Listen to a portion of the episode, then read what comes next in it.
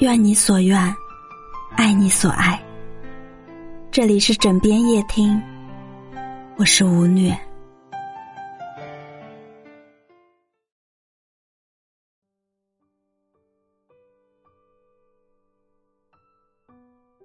电影《灿烂人生》中，对马里奥这个角色尤其难忘。他内心想融入家庭，但又很抗拒家人的关心。他内心很渴望被爱，但又逼走了喜欢的女神。久而久之，一个人活成一座孤岛。最终，相较于其乐融融的家人，孤立无望的他，选择在阳台一跃而下，死在了新年之夜。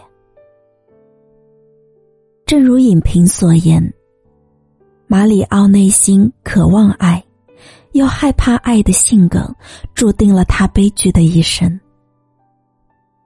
在心理学上，我们称之为“被爱无能”。渴望被爱，但得到爱时又充满恐惧，甚至根本没能力去接住别人的爱，以至于把自己置身于一个没人爱的境地。这听起来很玄乎，但在现实生活中，并不少见。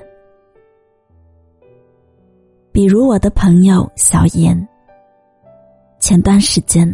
他因为生病必须静养，请了一个月长假回家休息。回到家后，父母对他特别好，每天嘘寒问暖，顿顿做滋补食物。什么家务都不用他做。小妍饿了吃，吃了玩，累了睡。每天就是一种躺平的状态。按理说。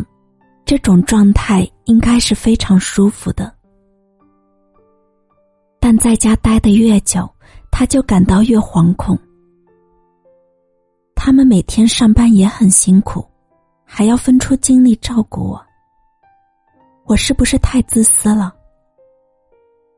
终于，在家待了两个星期后，小妍实在无法忍受这种不安，决定提前结束假期。申请回公司上班，并且在离家前，他还咬咬牙给了父母一大笔钱，作为对他们这段时间的补偿。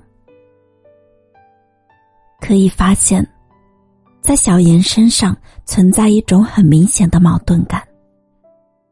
一方面，因为生病，他内心无比渴望得到家人的关爱；但另一方面，当家人关爱他时，他又感到不安，想拼命回报他们。这样的心理，其实就是一种被爱无能。明明有爱和关怀，却无法吸收；明明有关系，却过得孤独无比。但对于正在生病的小妍来说，回报的力度已经远超于他的能力范围。